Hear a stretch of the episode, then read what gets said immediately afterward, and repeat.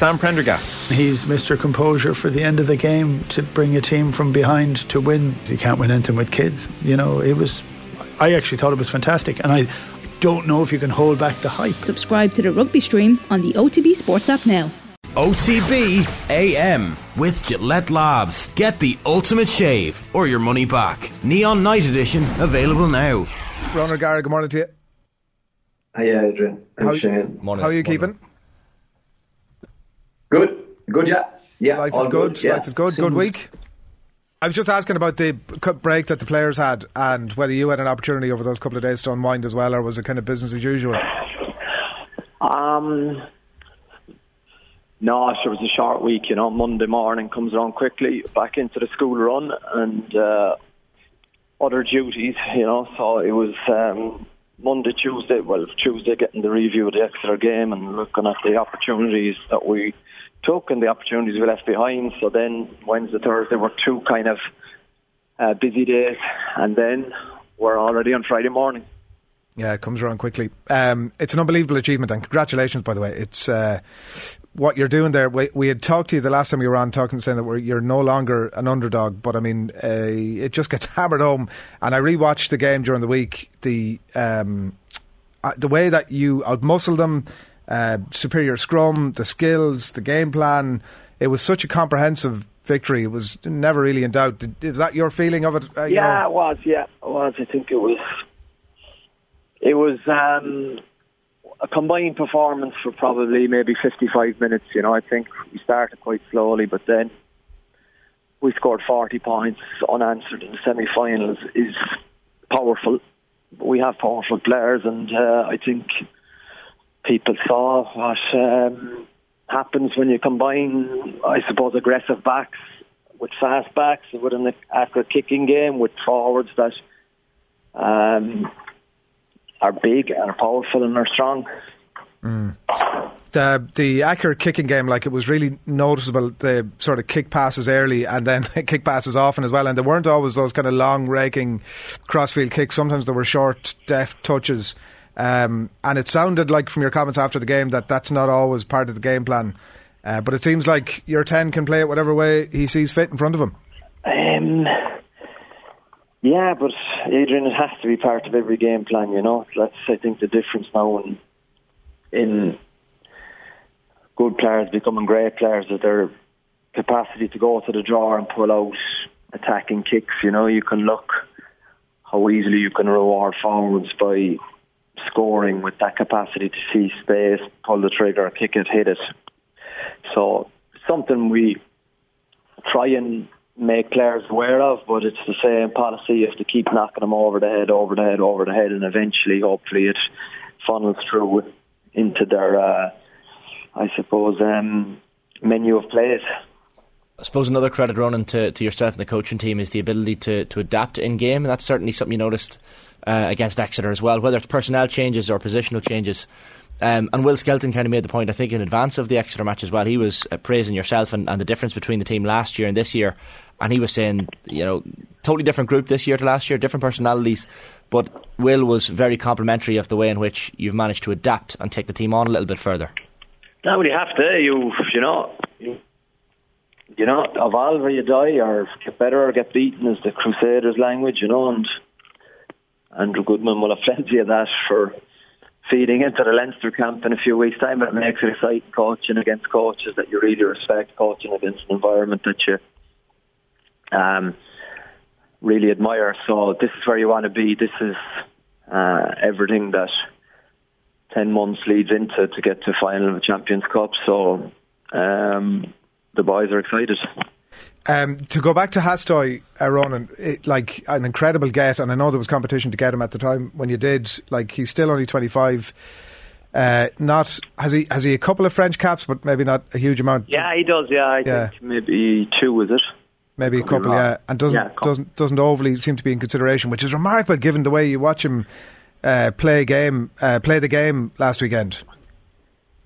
Yeah, and he only get better, Adrian. In the fact that he spent his whole career in Pau where they're fighting relegation, mm. so it's a different mindset. He's, I suppose, a disciple of that environment. Now he's coming into a club that are performing well, but that wouldn't have a history of a Toulouse or a Toulon, for example. But um, he he wants to get there, and you really will get there. It's just, uh, you know, I can understand that when it's coming in as a number 10 with a lot of powerful personalities in the forwards and with a Jonathan Danty, you feel sometimes reluctant to take ownership of the team, but that's the big step for him to make it his team. And um, you're never dependent on one guy, obviously, uh, because we've a smashing young um, on French under 20s out of Hugo Reus, uh, who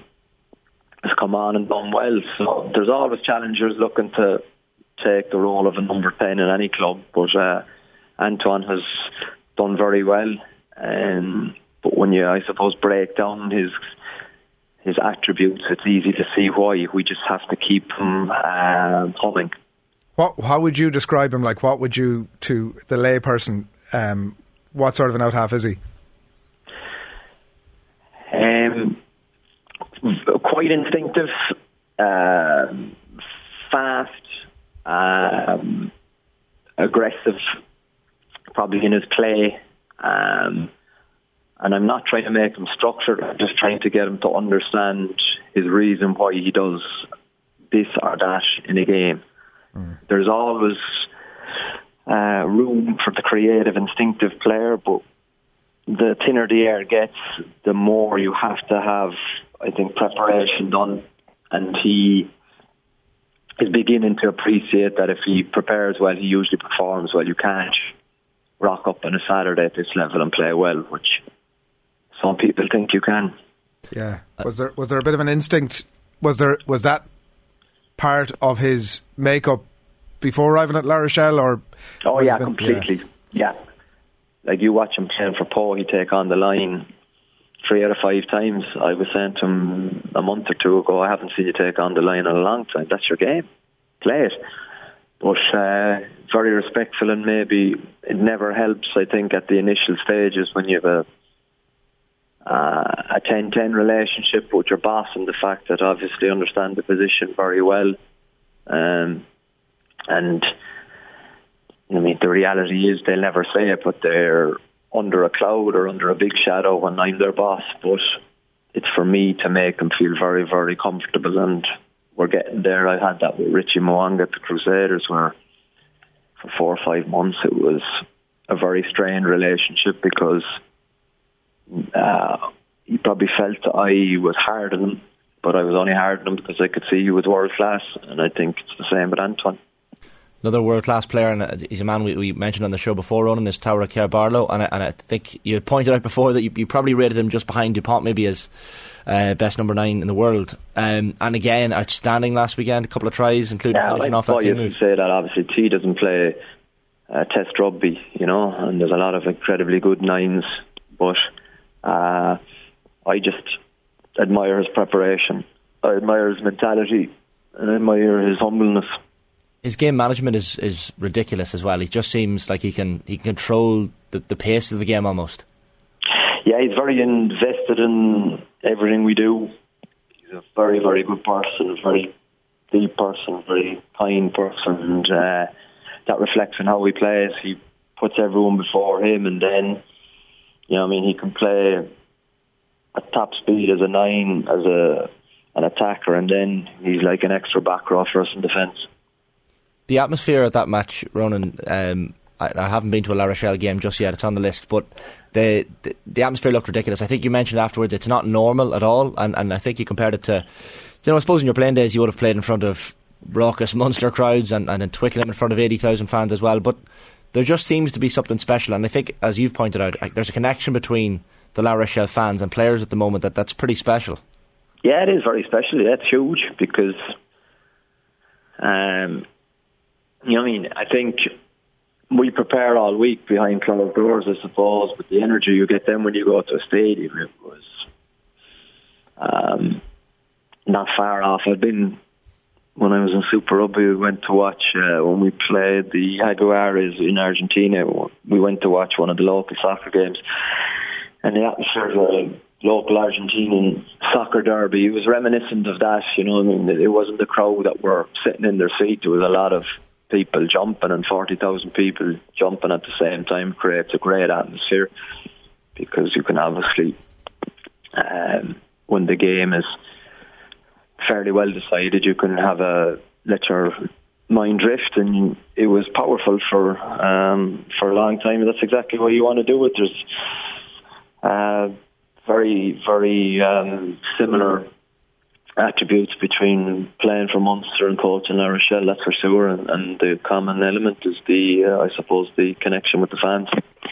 Can I just uh, bring you back to the Kerr-Barlow, Kerr-Barlow try that you uh, Shay mentioned there just before half time? Like it felt it is, as if it summed up um, La Rochelle's performance on the day. Like the pass a stick, really at ease with the unstructured, frightening pace to move from that scrum in your own 22 into the red zone.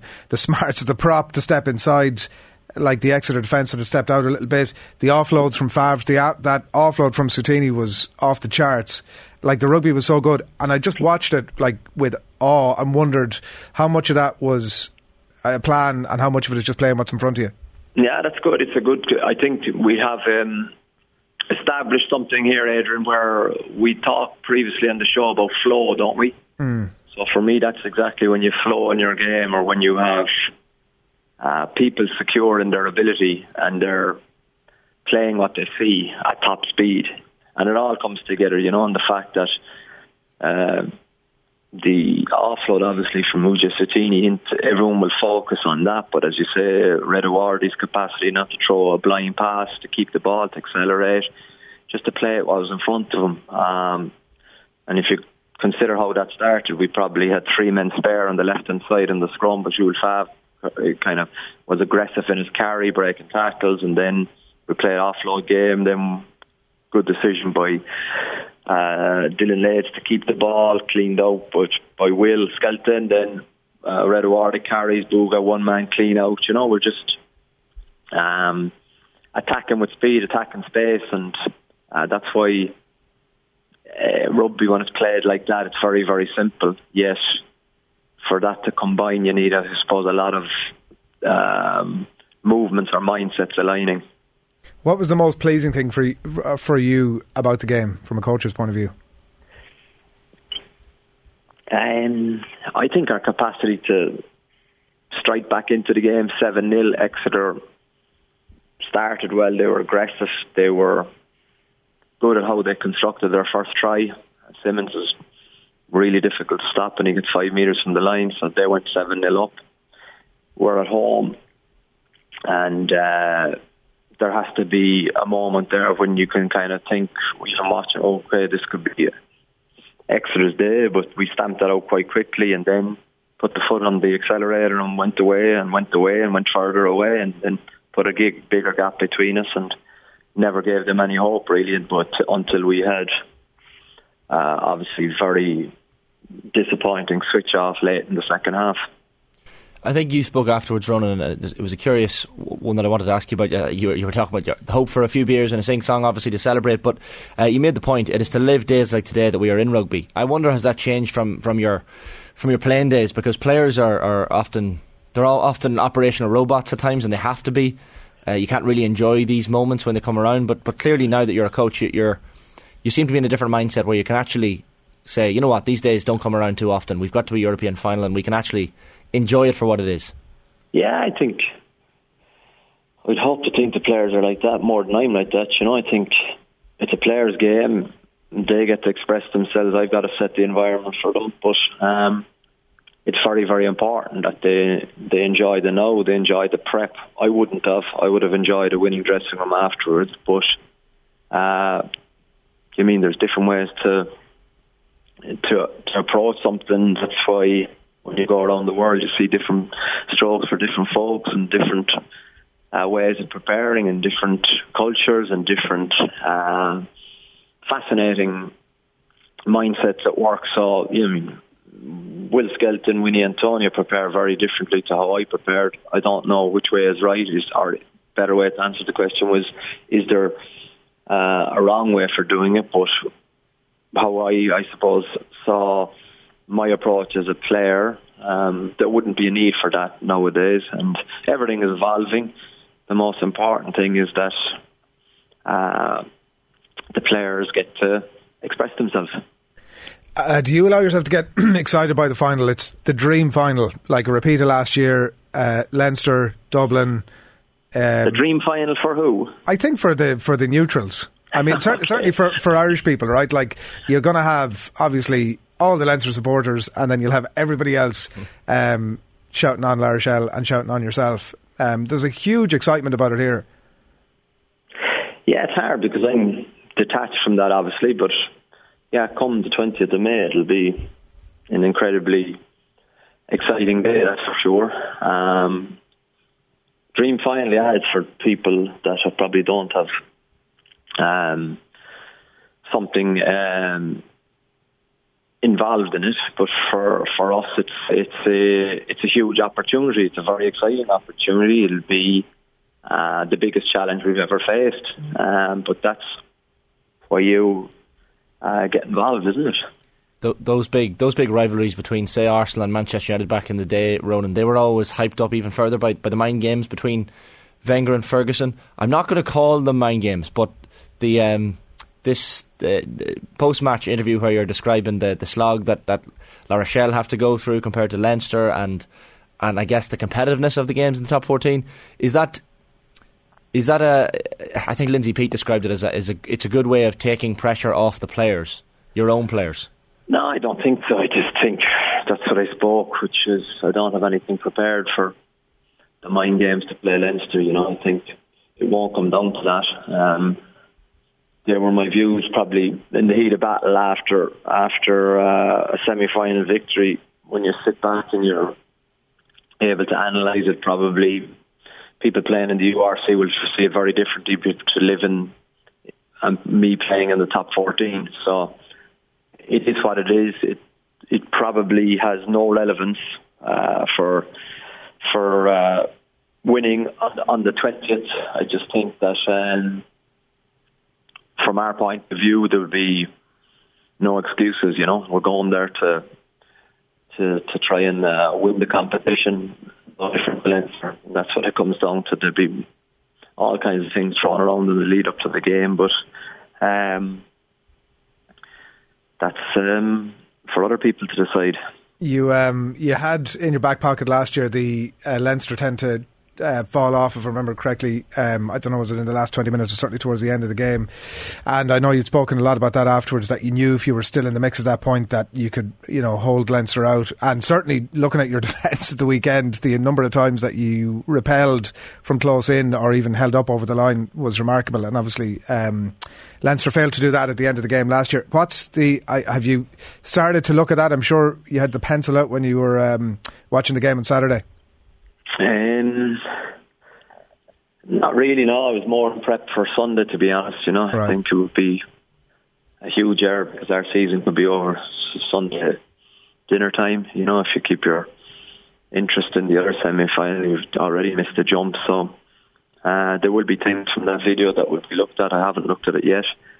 Uh, maybe this afternoon might get a little bit of time. Otherwise, uh, you know, we've Toulon, we've Montpellier, then we've the, the final week um, to get a performance right um, for that. But Leinster are a better team than they were last year. I think we're a better team than we were last year. Next for a huge compelling game. Um, but I suppose what's consistent in a lot of this is that you know, I mean, Leinster are beating teams by 20 or 30 points, even though sometimes it feels like they're tight games. So mm. their last 16, or sorry, their performance from 60 to 80 minutes. I haven't looked at any of the data, but uh, they finish games incredibly well. So, um, um, yeah, it's for us to be able to um, have our plan. Leinster will have their plan, so it is what it is. Uh, it's going it's going to be incredible. There's going to be fireworks. Uh, last weekend was the basis of anything to go on. The uh, it's going to be an absolute belter. We've one in here from Greg London. Uh, he says, "Ronan, will you get onto some of the sports shops in Ireland to start looking at stocking La Rochelle jerseys?" Uh, ahead of the final. Mm-hmm. So I think that's an indication that there will be people that'll be there decked out in yellow and red. That may not be from. I know your catchment area is growing. around La Rochelle. Maybe not quite as wide as uh, as you would expected, but there'll be plenty of Irish fans. I'm there sure. Uh, I'm sure there to cheer you on. Yeah, yeah, exactly. I sure will. Yeah, we're looking. We'll get into it a bit. Uh, that game in a bit more specifics, maybe closer to the time. Thanks a million, and congrats again. Cheers. Thanks, Shane. Thanks, Ronan. Adrian. Cheers. Bye bye. on the line there from uh, La Rochelle. It's just an incredible feat, like an incredible success story. OTB AM with Gillette Labs. Get the ultimate shave or your money back. Neon Night Edition available now.